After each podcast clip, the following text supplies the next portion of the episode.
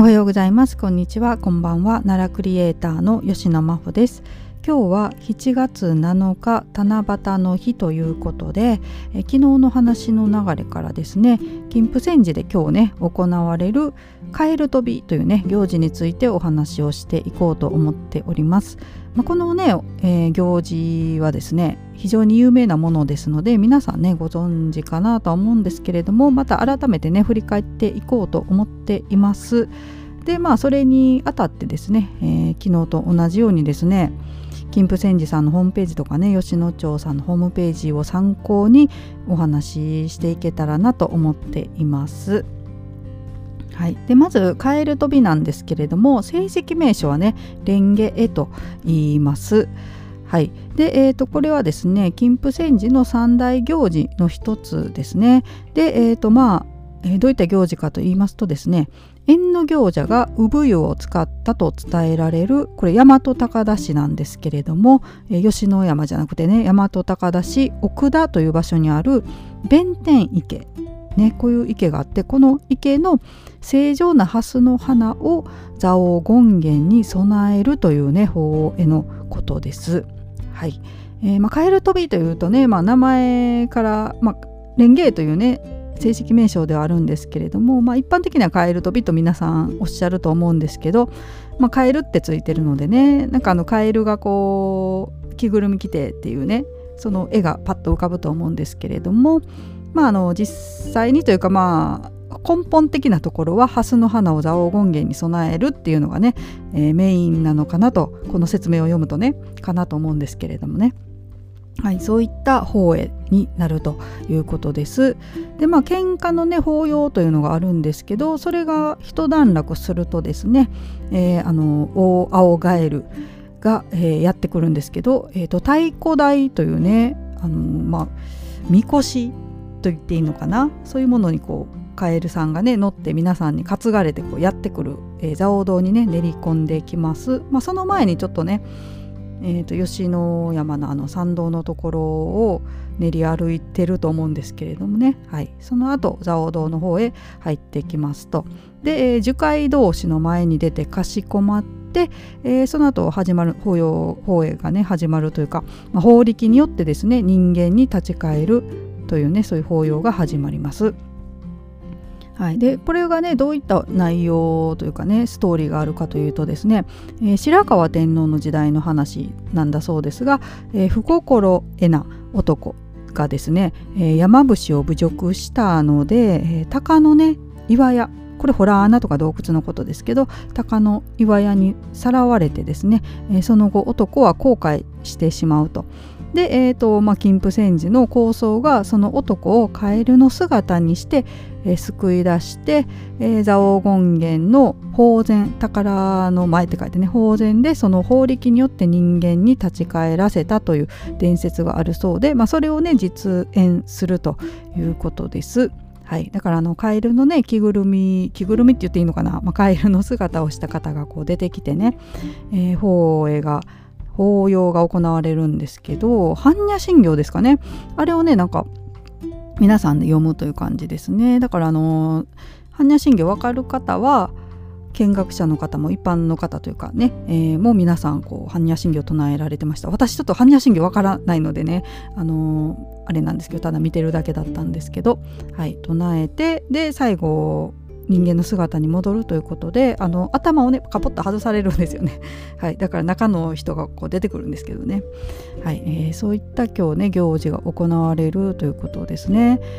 で私まあ過去にね一度だけ見に行ったんですよ。まあ、1回しか行けてなくてしかもねその時カメラ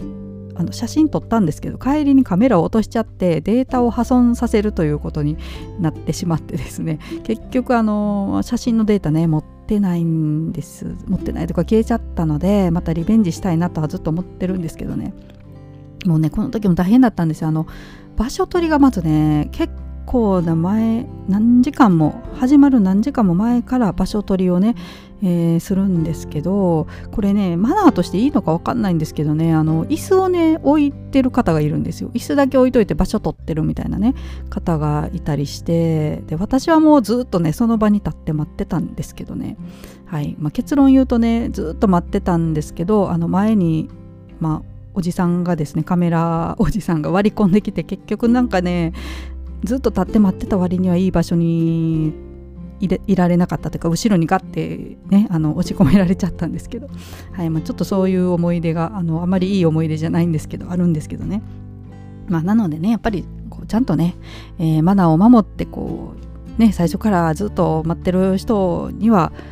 えー、前を取らせていただけたらなと思うんですけどね、まあ、結構ねぐいぐい来るんですよね。皆さんやっぱり写真撮るの必死で周りがね見えなくなっちゃうというか、えー、だと思うんですけれどもね。まあ今ねどんな感じになってるのかわかんないんですけどね。もしかしたらなんか整理券配ったりとかしてしてるかもしれないしもう全然情報わかんないんですけどね。はい。もう今日皆さんも行かれてますかね。えっ、ー、と10時からねえ、ー、とハス取り行事大和高田市の方ですけどね。これは、えー、大和高田市なんですが、えー、10時から行われるみたいですね。はい。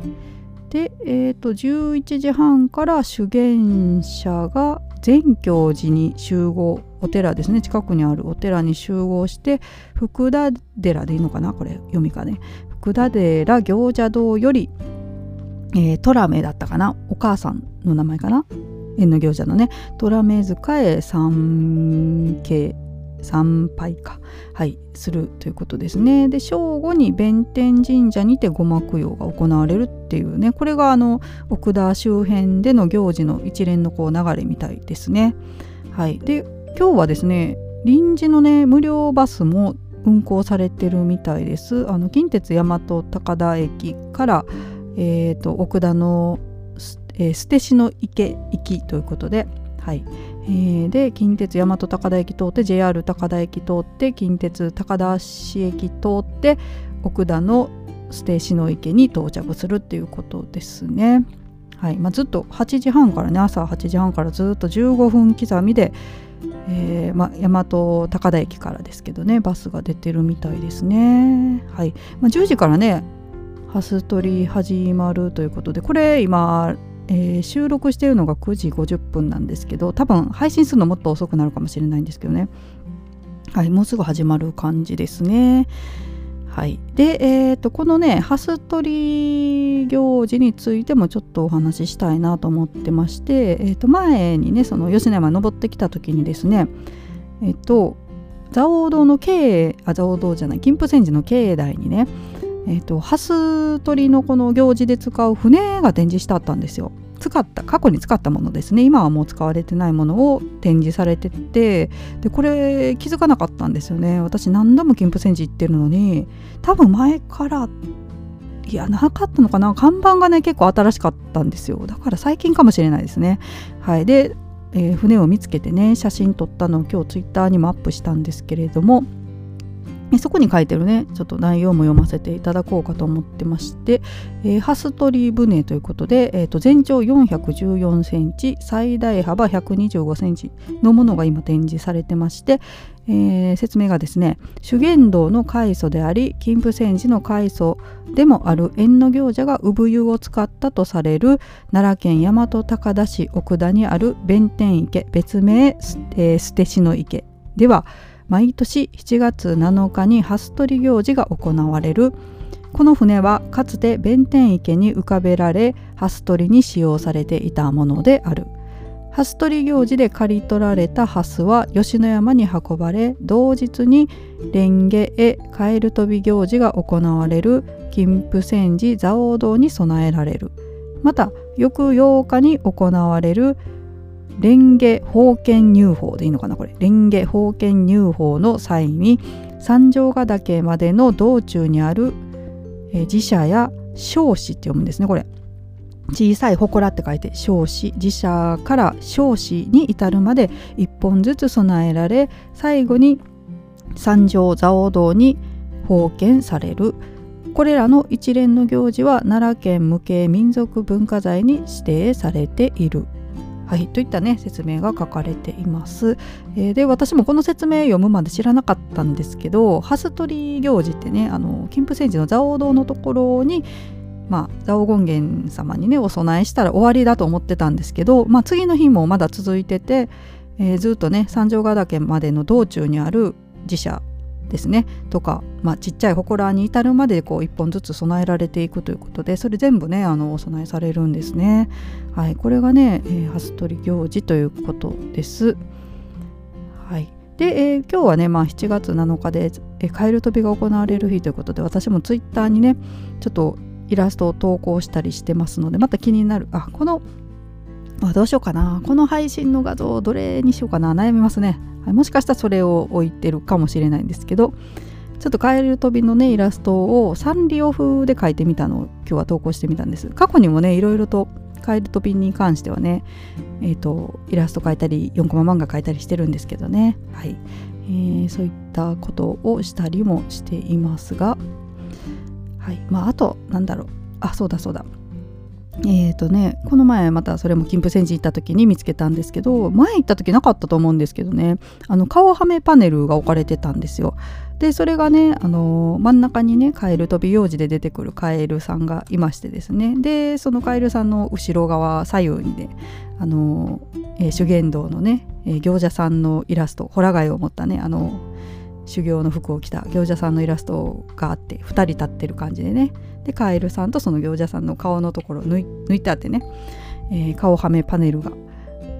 顔はめパネルになってました。はい、で私顔はめパネルね奈良県内で見つけたらこう写真撮って、えー、写真撮るようにしてるんですよ。でいろんなところでねあここにもあるっていうのを集めるのが好きで、えーまあ、その一つをね見つけてちょっと興奮して写真撮ってたんですけど、え、それもねツイッターにアップしています。はい、えー、そんな感じかな？はいまあ、他にもねいろいろとこう私ね配信してから喋りたいこと思い出すんですよね。なのでまあね配信する前にねある程度こうまとめといた方がいいのかなと思いつつですね、えー、なんですが、えー、ということでした。はい、でちょっとまた雑談なんですけど昨日ねあのスレッズっていうのを始めたっていうのをお話ししたんですけど今日ねまたニュースになってましたね。このスレッズっていう、えー、アプリのねユーザーが1000万人を超えたということでね1日で。すごいですね。もう皆さん、えー、一気に使い始めてるっていう感じなんですけど。まあこれねどうなるか分かんないですけどね。うんこの後どうなっていくか。あの音声 SNS でクラブハウスっていうのありましたけどあれも最初うわーっと盛り上がって私アンドロイド当時アンドロイドだったんで参加できなかったんですけどもう盛り上がって一気に冷めたっていう感じでしたねあれもね。あれもじゃないなあれはね。なのでああいった感じでねこのスレッズっていうのもどこまで盛り上がるかは分かんないんですけれどもまあとりあえずね私新しいものは手を出してみようという、えー、のがありましてですね。まああまりにもこれ興味ないなっていうのは手出さないんですけどこういったね SNS は結構ね好きなので、はい、昨日早速やってみてですね。ちょっとうんツイッターとねここが違うなと思うところをね昨日考えてたんですけどそれをお話して今日終わろうかなと思います。あの興味ない方はねこの先聞かないというかまあ引き返していただけたらと思います。でまずツイッターとの違いなんですけど、えー、500文字投稿できるっていうことですね。ツイッター何文字だったかな180文字だったかな？私ずっと140と思ってたんですけどそれ昔ですよね。今に倍になって280文字だったのかな？まああのとりあえずねツイッターよりは文字数多く投稿できます、えー、でえーと、ツイッターのねツイッターブルーっていうのを課金したらもっとね3000文字とか投稿できるんですけどまあ無料のツイッターと比較してですね。はい。で写真がね10枚まで貼れますね。でなんかツイッターみたいにこう写真がってまとまらないでこう1個ずつこうスライドして見れるような感じに投稿されますね。はい、で動画の長さが最大5分です。投稿できる動画の長さね。ツイッターはねなんか2分か3分かその辺だったと思うんですけどね。はい、であとはストーリーねインスタのストーリーに、えーと、こっちのねスレッズで投稿したものをシェアできます。はい、これがねまたあのいろいろとねちょっと試してみてどうなるかっていうね感じなんです。昨日一応、えーと、ストーリーに投稿してみたんですけどね。はい。あとはあのいいねの数を隠すことができます。ツイッターだとねいいねあの出ちゃうんですけどまあなんかあんまりいいねにこだわりたくないっていう方はその投稿でねあのメニューを選択するといいねの数隠せたりできます。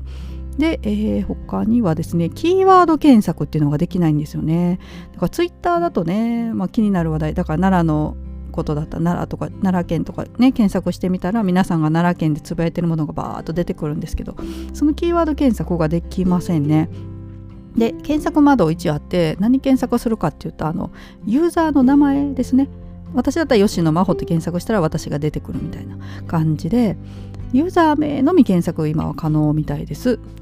であとはハッシュタグは使えません。でインサイトっていうねあのそのサイトの情報みたいなねどれぐらい閲覧されてるかみたいなツイッターだと出るんですけどそれが見られませんと。であとフォローしている人の人数も見えないようになってます。あのフォロワーっていうねフォローされてる人の人数は皆さん何人からフォローされてるかっていうのは見れ見えるんですけどその人が何人をフォローしてるかっていうのは見えないようになってます。これねあの、まあ、ある種画期的かなと思うんですよね結構あの自分がねどれだけフォローしてるかっていうのをあんまりフォローしてるのをななんか見せたくないって方も多いみたいでこれが結構いいって言ってる人多いですね。なんかまあ気にせずバンバン気になる人はフォローできるみたいなことを言っておられましたね。であと、まあ、これ私困るんですけど PC からね投稿パソコンから投稿できないんですよね。はいあとタイムラインの閲覧もパソコンからはできません。はい、えー、私文字ね打つの本当にめんどくさいんですよね、うん、フリック入力でバーって、まあ、打とうと思えば打てるんですけどやっぱりパソコンのタイピングに比べるとめんどくさいのでできればねそっちでも使えるようにしてもらえたらと思うんですけど。あとはリスト機能はありませんね。Twitter のリスト機能同じようなものはありません。で下書きもできませんね。投稿をちょっと変えといてね。これあと保存しといて後でまたみたいな。そういうのもできませんね。でブックマークの機能もないですね。あと翻訳機能もないです。これなんか後からつくみたいですけどね。であとタイムラインがでも全然知らない人ばっかり今出てきますね。なんか自分がフォローしてる人だけのやつをね投稿みたいのになんか全然出てこないっていう感じですね。これに関してもなんかフォローしてる方だけ見れるようなタイムラインを今後作るみたいなことを発表されてるみたいですけど。はいまあ、これ急ピッチでリリースしたんでしょうねなんか今ツイッターがね結構不安定になってるからチャンスっていう感じで、えー、もう完全にできたわけじゃないけどサービスやっちゃえっていう感じで見切り発車でもう公開しちゃったような感じらしいです。はい、これも私人づてに聞いた話なので本当かわかんないんですけどね。えー、そんな感じですかね。あとまあ用語のね違いなんですけどツイッターだと、まあ、ツイートするって言いますよねつぶやくとか言いますけど、えー、とこっちはですねスレッズっていうのはツイートじゃなくてスレッドっていうみたいです。はいだからつぶやくってでもおかしそれに変わる言葉じゃないような気はするんですけど、はい、スレッドするっておかしいですよね。まあわかんないです。まあツイートのことをスレッドと言います。1ツイートと言わずに1スレッドっていうみたいですね。はい、であとリツイートを再投稿っていうそうです。はい、で引用リツイートのことは引用というということですね。はいまあ、他にもねあのツイッターとの違いいろいろとあると思うんですけど私が一番思うのはあのやっぱりねインスタグラムからこのサービスに来る方が多いのでなんかねこうこういう表現合ってるのか分かんないですけどおしゃれというかねちょっと意識高い系というかなんかそういう方の画像がめっちゃ出てきますね。はいまあ、やっぱりインスタグラムメインなのでね画像を貼る方が多いですね投稿にね。これもしかしたらアルゴリズム的になんか画像を貼ってる人の投稿がよくね人目につくようになってるっていうのかもしれないですけどね。はい、もう全然わかんないですけど昨日始まったばっかりなんで。はい、えー、という感じですね。はい、で今日はねあと、まあ、全然これも関係ない奈良には関係ないんですけど「あの風の谷のナウシカ」がね金曜ロードショーで放映されるんですよ。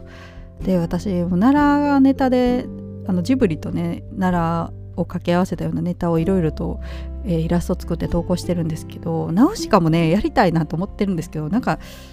いいのが浮かばないんですよね だから今日まあもし間に合えばね何か投稿したいなと思うんですけどナウシカって鹿って入ってるんでね。ナウシカ。ちょっと奈良鹿にもう近いですもんね。なんかそれ系の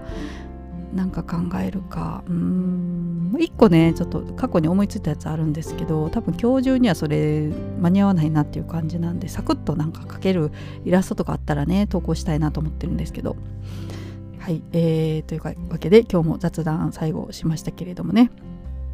はい。まあ七夕ということで七夕って何食べるの？なた何食べるんですかね？そうめん？そうめんなのかな？七夕まあまあ皆さんね、えー、七夕っぽいものを今日食べて笹にね願いを書くとか。あ笹じゃない短冊ですね。笹に。あ笹あもういやちょっと今思い出したことあるけどこれはまた別の時に喋ろう。あの葉っぱに直接ね願い事書くやつこの前してきたんですけどね。はいそれを思い出してましたけど。はい、えー、というわけで最後グダグダで申し訳ございません、えー、今日もね最後まで聞いてくださってありがとうございました。それではまたさようなら。